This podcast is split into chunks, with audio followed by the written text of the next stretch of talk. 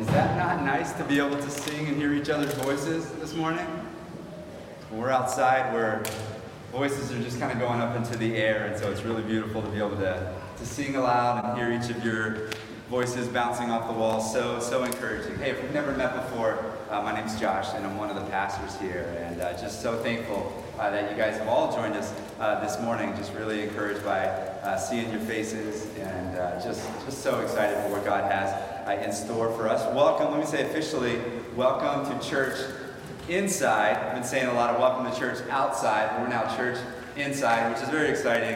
Uh, we uh, last week and know for sure this week we were like eggs on a frying pan out there on the asphalt, and uh, just knew it was time to uh, come inside after looking at the the forecast. Our kind of our, our bigger idea initially was to get this place all renovated and then have a grand opening and voila, here it is. And now you get to kind of see the slow process. And so that'll be that'll be fun. We'll have a big community uh, grand opening after renovations come. Uh, come September. So uh, again, it's going to be a good one uh, this morning. I know it's a little bit different because uh, for those of you with little kids, you're not able to just let them kind of roam around a bit outside like we are now that we're inside here. But uh, let me just give you a few uh, quick thoughts. One, uh, River Kids uh, team has put together these great activity bags for you. What I'd encourage you to do, parents, is to grab those bags, hold on to them, and then now's a good time to give those to your kiddos to, uh, to jump into so that they can uh, do that through our time together. We just want to see them continue to grow uh, in their faith. Uh, also, you just want to help, help your kids learn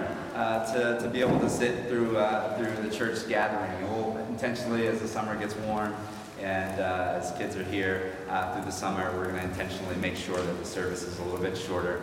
Uh, so I'd encourage you uh, to just consider how you're going to make this work uh, for your family. Maybe you want to come, and like we did when we were inside pre-pandemic at the Irving School, and just kind of hang out uh, with the kiddos during the, the time of music, and then after that, if you wanted to slip back and let them kind of roam if they need to for a bit, watch it on live stream, you can do that as well. But the only option that we really don't want to make available for you is the option of just checking out for the summer.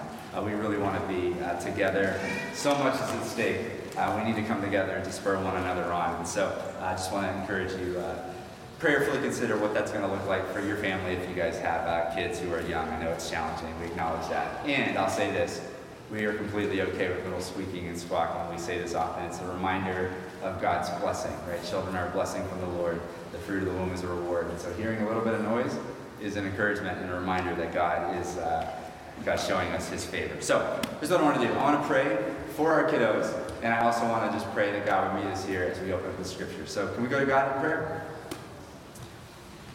Father in heaven, thank you, thank you, thank you for this morning. What a gift to be able to come together uh, inside of our new space. You are so good to us. You are so good to us. This is years and years and years of prayer and fasting and seeking your face for what you would have for us as a church family for a more long-term location. And so you are so good. We thank you. And God, as we're still still in pandemic and we're still kind of in, in, a season of transition. Lord, I pray that you would help us as your people uh, to practice biblical forbearance as everybody has different comfort levels and we're all kind of navigating this thing. We have lots of people watching online right now, and may they know they're loved and, and everywhere in between, God. We just pray that uh, you would continue to keep us unified and increasingly uh, unified in this season. You tell us uh, to maintain the unity of the Spirit and the bond of peace. So, Lord, you have given us access to your kind of unity. Help us to maintain it. And Lord, pray too for uh, all of our kiddos. Thank you for them. Uh, what a gift that you have given us in the kids. And we pray, Father, that you would just allow them in this season uh, to continue to grow and to become more and more uh, like Jesus. Uh, bring them to the, the place in their lives where they're going to follow him wholeheartedly. It won't be mom and dad's faith, it'll be their faith. And so we commit them to you. And then, God, as we open up your scriptures uh, this morning, I uh, pray that you would speak to our hearts in a way uh, that only you can. And we commit it to you, Father. In the name of Jesus, we pray. Amen.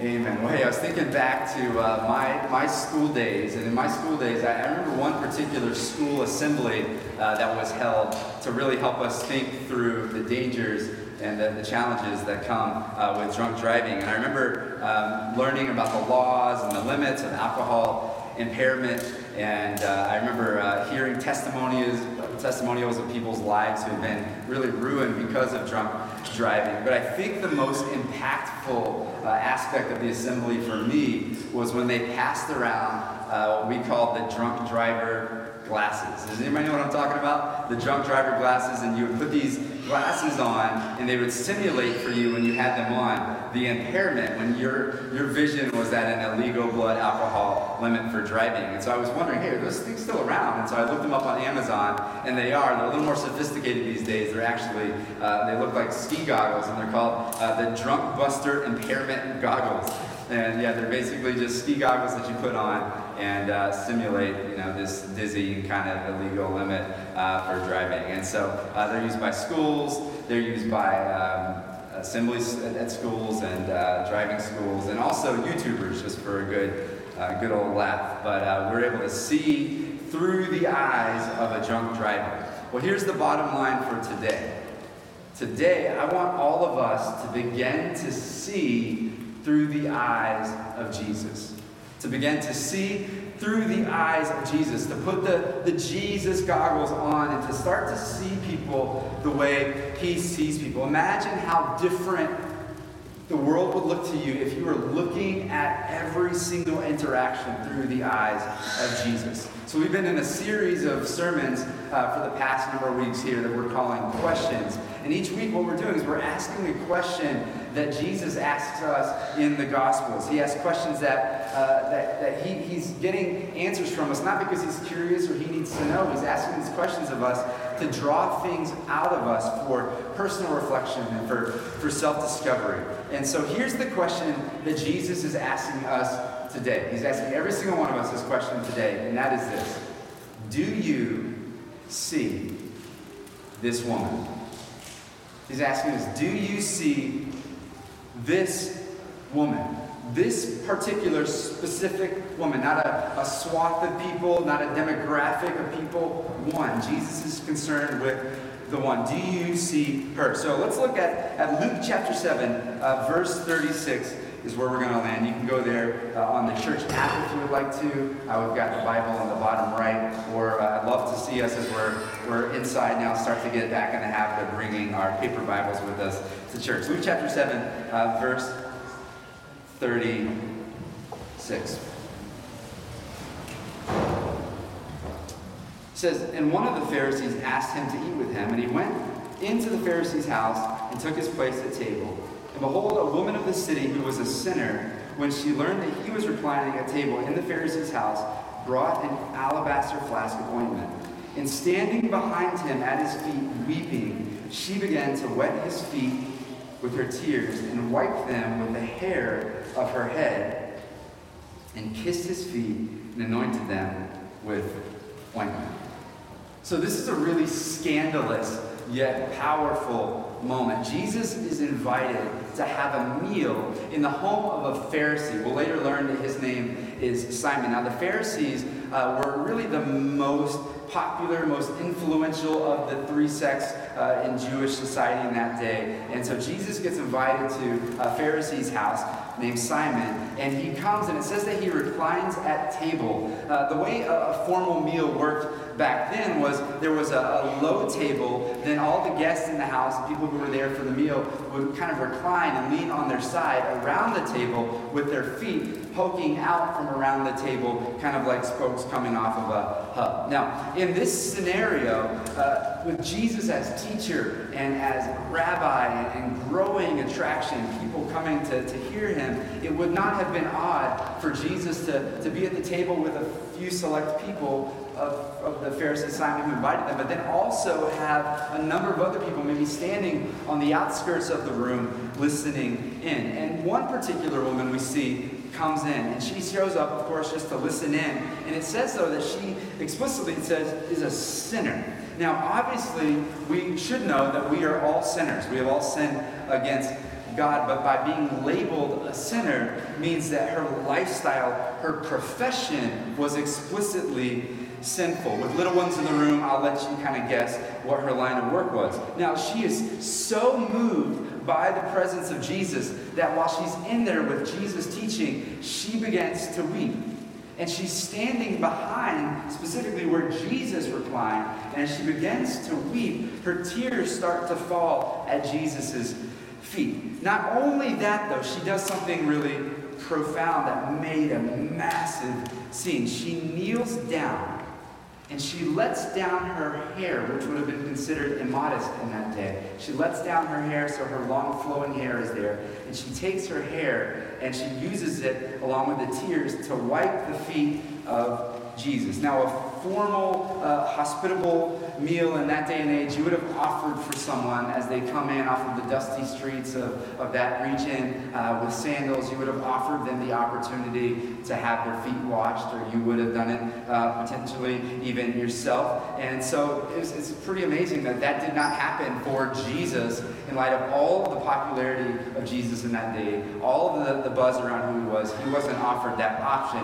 This woman starts to weep, drops down her hair, cleans his feet with her tears and her hair. Now, if that's not strange enough and scandalous enough, uh, she proceeds to do something even, even more outrageous. She takes an alabaster flask of ointment and she anoints Jesus' feet with this ointment. It's a massive, massive gesture. Alabaster was a, soft stone that was used for fine craftsmanship. And in Jewish tradition in that day, uh, when a young girl was ready for marriage, her family would purchase an alabaster flask or a box and they would fill it with expensive ointments and oils. Uh, and the only way really to get into that box was to actually shatter the box, to break the box. It was a, it was a, it was a, it was an amazing uh, tradition in that day. And really, the bigger the box was, the bigger the flask was, it meant the larger the dowry available from this family and this young woman. And so when a man would come and ask this woman for her hand in marriage,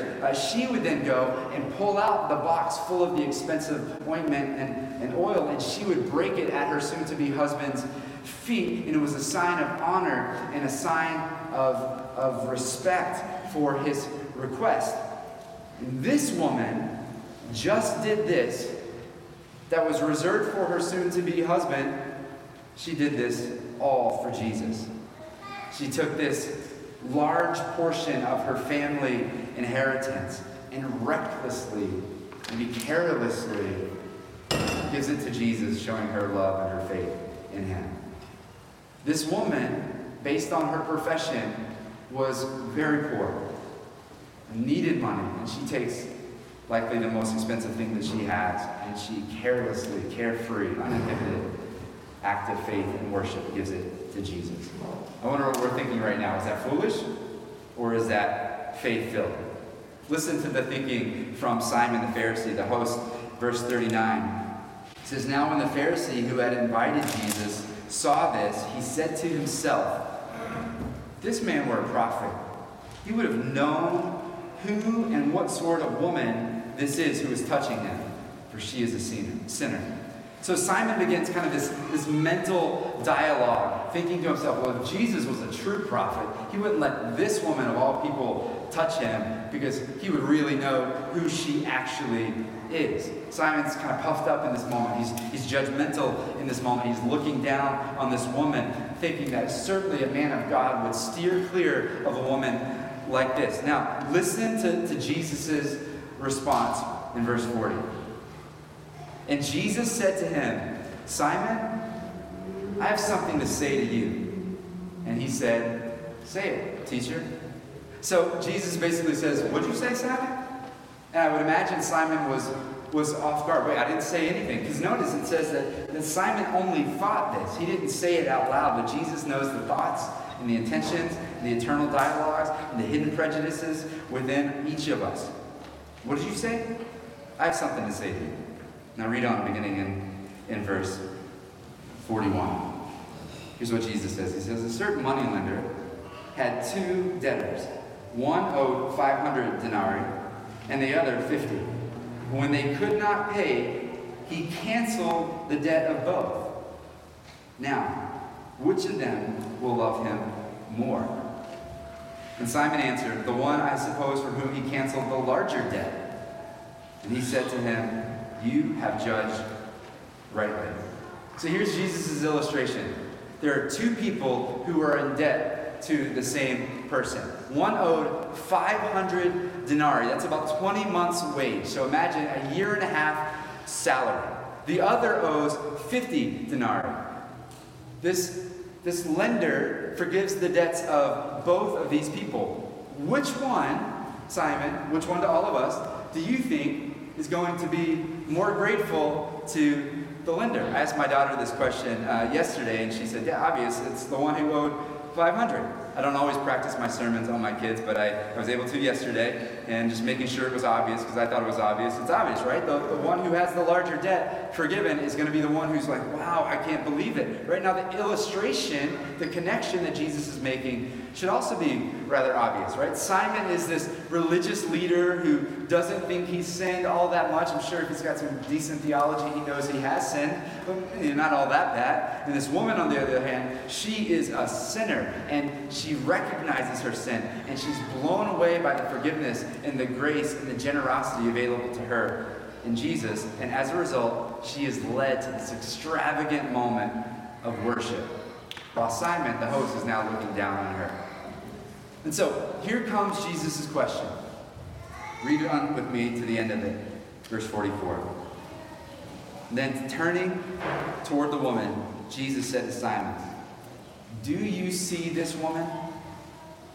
I entered your house, and you gave me no water for my feet, but she has wet my feet with her tears and wiped them with her hair. You gave me no kiss, but from the time I came in, she has not ceased to kiss my feet.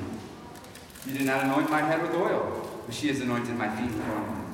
Therefore, I tell you, her sins, which are many, Jesus doesn't wink at sins, her sins, which are many, are forgiven. For she is loved, for she loved much, that he who is forgiven little loves little. He said to her, Your sins are forgiven. And then those who were at the table with him began to say among themselves, Who is this? Even forgives sins. He said to the woman, Your faith has saved you. Go in peace. So, what Jesus does is he gives us a side by side comparison of the host and the woman. He says, Simon, from the time I came into your house, you never offered to wash my feet. Customary hospitality. She, on the other hand, has wet my feet with her tears and washed my feet with her hair. You never gave me a kiss, which was a common gesture of hospitality, but she has not ceased to kiss, kiss my feet. You, you didn't anoint my head with, with oil. Again, customary to, to provide some kind of refreshing. It would been like offering water to, to a guest or, or showing them where the restroom is. They can wash their hands before uh, a meal. But she anointed my feet with this massive gesture. Therefore, because of her posture and her humility before me and her faith in me, her sins are forgiven. And he looks at her and he speaks directly to her and he says, Your sins are forgiven. And go in peace. This is, guys, this is so powerful. So powerful. And I want all of us to think personally now on this question Simon, do you see this woman?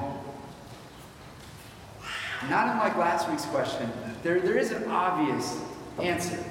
Well, well, yes, obviously, of course, I see this woman. In fact, we know, as we get a little peek into his mind, that he hasn't stopped thinking about her and her shenanigans since the day she showed her, the moment she walked in to kind of ruin his party. Yeah, I see this woman. I, I see this woman. But I think it's kind of like with, with my own kids. Sometimes I know that they, though they hear me, they don't hear me. You know what I'm talking about? Like sometimes I wonder, do I, if I was in their, their head, do I sound like one of the adults from Charlie Brown? Do you, did you actually hear what I'm saying? Like, I know they, they hear me literally, but are they listening?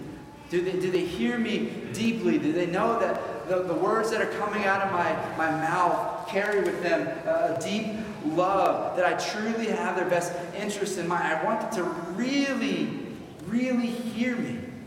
And the same thing goes with our sight, that sometimes we see people but we don't really see people, if you know what I mean. Like Simon saw her as, as a sinner. She was seen solely for her past behavior. She was seen solely for her, her failure. She was not seen as a soul. She wasn't seen as a human who God created.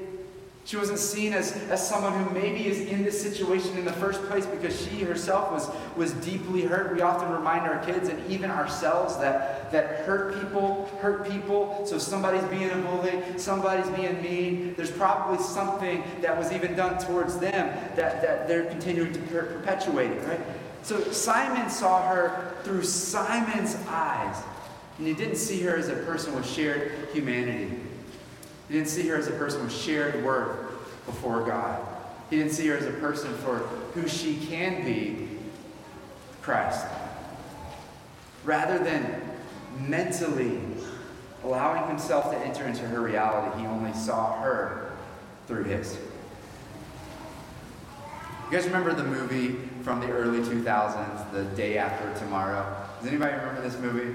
big blockbuster hit. Uh, Dennis Quaid is the leading character, and he's this climate expert. At the beginning of the movie, he stands before all kinds of global leaders, and he predicts global warming is going to cause uh, a new ice age in the northern hemisphere. Much of it is going to be it's going to be just covered in ice uh, in about 100 years or so. And sure enough, true to Hollywood fashion, it actually happens two days later. And uh, there, there's this forced migration from the northern uh, states of, of, the U.S. down south and then all the way down into uh, the, the Mexican uh, border. And aside from a lot of big holes in the movie and a whole lot of cheese, it, it does get you thinking about when the, the script gets, gets flipped a little bit. And now we have Americans migrating and flooding the Mexican border and seeking refuge and, and safety. That's a powerful practice. When you look upon another person to, to flip the script. Jesus in, in Matthew chapter 7, verse 12, says it this way He says, So whatever you wish that others would do to you, you know it, do also to them. To, to look at people with, with fresh eyes, to, to, to flip the script and, and have empathy and ask questions and learn their stories and, and, and seek to, to have understanding. I think every single one of us have people in our lives who we just don't get them. I just don't get you. I don't, I don't know how you are the way you are. Uh, how could you do that? You drive me crazy. You frustrate me. Uh, and, and what we're told to do is to enter into their world put ourselves in their shoes. How would we want to be treated if we were in their shoes? What factors, I wonder, are at play? Do you want to be seen only for your mistakes? Do you want people to apply the gospel of grace to your life? Put your Jesus goggles on. I think often on the call of Jesus to Simon Peter, who becomes the really essentially the leader of the apostles. In John chapter 1, verse 42, uh, the first time we see Jesus seeing Simon uh, at the time, he, he sees him with Jesus' eyes. He's Jesus. And here's what he says He says, He looked at him and said, So you are Simon, son of John. You shall be called Cephas, which means Peter or rock. In the original language, that, that word looked, when Jesus looked at him is, is really rich. It doesn't mean he just kind of saw him quick. It means he, he leaned in, he looked into the man, Simon. And he sees him not as a failure, which he had failures in his past. He sees him not as the loudmouth guy with all the, the issues. He sees him not as just the gritty fisherman. Jesus leans in and looks into him, and he sees him for who he can be when Jesus gets a hold of his life. And he says, You shall be called Cephas, Peter, which means the rock. You're going to be somebody. It's interesting, too, that three years later, the same word is used when Jesus looks on Peter. Luke 22, 61, as Jesus is being shuffled from trial to trial to trial right before his crucifixion. Peter, as Jesus predicted, denies Jesus. I don't know. I don't know. And the third time around the fire, so emphatically he denies Jesus that he calls a curse upon himself, maybe saying something to the effect of, May God send me to hell if I ever knew that man. And it says that when he says that, Jesus is ushered right past him. And Jesus looks at him. He saw his greatest moment of failure, and yet a few days later, he's going to restore Peter. Those are Jesus' eyes. Not just seeing the failure, seeing the frustration, seeing who someone currently is, seeing the sin, but seeing who they can be. Seeing them as a soul, seeing them as someone that was made in the image and the likeness of God with intrinsic worth from God. And if Jesus has those eyes towards other people, the people who sin against him, every sin is a sin against him, then surely we should have those eyes for other people. Jesus got us. Jesus got us. I'll never forget when I was a kid. Being in Sunday school at my church growing up, and I had this teacher who was investing in us and loved us so well. And I'll never forget, I, I remember the the arrangement of the room. I remember exactly where it was in the church. I remember the sun coming through the window. It was just such a transformative moment for me as a kid when the teacher is teaching us and, and she asks us this. She says, I want to give you a prayer. I want to give all the kids a prayer. It's a dangerous prayer. So don't pray it unless you want to really get your life kind of ruffled a little bit. And she said, I dare you to pray. God, would you give me the eyes of Jesus? God, would you give me the eyes of Jesus? And I took her up on it and I started praying regularly for God to give me the eyes of Jesus, for God to allow me to see people the way that He's seeing people. God, would you allow me to, to see the people that are in my path on purpose for a reason? God, would you allow me to be able to slow down, to, to, to see one person, to connect with one person today? It's a transformative question. Now it's my turn. I dare you, dare you to regularly pray, God, would you allow me to see people the way Jesus sees people? And I'll say the same thing. It's a dangerous prayer. You pray it and you mean it and you pray with regularity, just like you pray for your financial provision, just like you pray for your kids' schooling, just like you pray for that, that person you want to marry someday, if you pray with regularity and seriousness and say, God, I want this, that's a prayer He likes to answer. God, would you give me the eyes of Jesus? Let me give you one final hard truth as we wrap up. For many of us, I don't think the issue is Jesus goggles. I think for many of us, the issue is blinders. It's not seeing people the way Jesus sees people issue. It's a, it's a blinder issue. It's not that you don't want to see people the way Jesus seeing people. It's that you just don't want to see people. Like you just want to see whatever's in front of you at the moment. Think about the horses at Quincy Market who are, are carrying the, the carriage and all the tourists around the area there. And if you notice, they have the blinders on. And the idea of the blinders for the horses is, is so that they don't see things around them, so they don't get spooked by the troubles around them. They're just focused, and they're just playing it safe. I think for many of us, that's our problem. It's not a Jesus goggles problem. It's even before that, it's a blinders problem. We don't want to see people. We just we got our issues, we got our challenges, we've got our careers, we've got my family, which seems super noble, but is not biblical. Kids are lacking something when you don't bring other people into their lives and, and it gets messy and challenging and you wrestle through it together, but you're just focused on my kids and their sports and the things that we're doing. It's dangerous for your soul, but it's safe. Maybe the, the issue is blinders. We, as God's people, need to be troubled by the troubles around us. We, as God's people, need to see the people in our peripheral vision. And we need to turn our heads and we need to stop our priorities, our agenda, our life goals, our career goals, and we need to look at them. We need to look at them. We need to be spooked by the issues around us because we have the answer to apply to those troubles. Individually, we need to take the blinders off.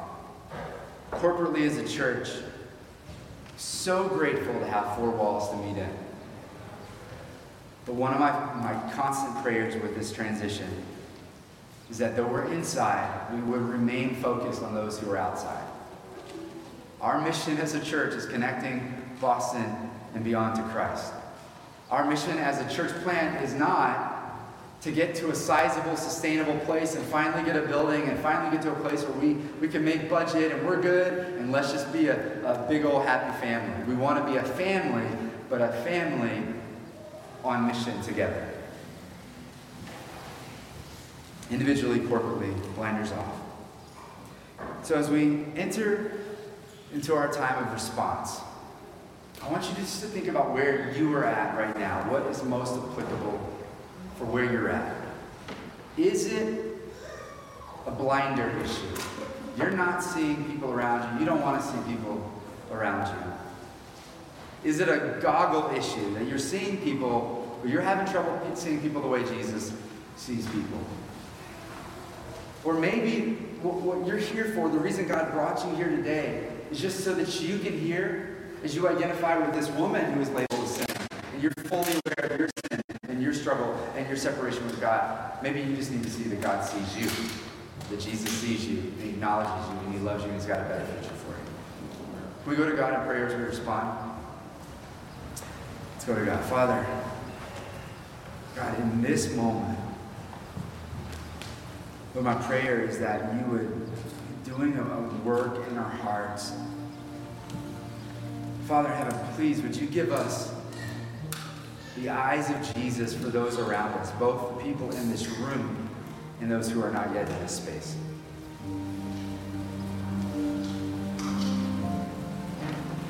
God, help us to look at people and see more than what we, we see at our initial interaction To see them as a person that you love and you value and you want to display your grace to and you have a better future for. You want to draw them into relationship with Jesus and change their life, change their world, give them a hope and a future and a mission. And for some of us, it's a spouse. We're so frustrated with it. Some of us, it's a, it's a family member. Some of us, it's a parent It's a neighbor it's just hard to live near. It's a coworker. It's, it's, it's an issue that you want us to step into, and we just don't want to step into that issue. It's messy, it's dangerous. I don't have answers yet. God wants us to apply the gospel of grace that this woman received to them. And some of us right now, we need to confess to God God, I am living with blinders on. I just, I'm not seeing anything other than my issue, my career, my hopes for my family, me. And God, help me in, in the midst of an incredibly individualistic, self centered, driven, narcissistic culture to be radically different, to be like Jesus, who stopped, even in the midst of his missions, to do other good things, you stop for the person that was right there beside him in that moment. God, help us to exercise faith, to slow down, and, to create margin in our life for people, for ministry, for the things that last into eternity.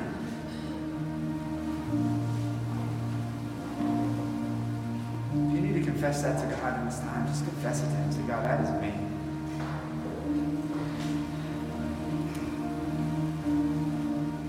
I mean, God, I pray right now for anybody who is here. They don't know you. They're far from you. They think you would want nothing to do with them. And they hear the story of this woman who Jesus looks upon and actually elevates. And her faith and her story is recorded for us thousands of years later as an example. God, may that breathe life into their souls right now. To know that you see them, you love them, you have a plan for them, a future for them. They would just place faith in you and trust in you. Give them to you. God, thank you for your scriptures. Help us to respond accordingly. Father, we love you. In the name of Jesus, we pray.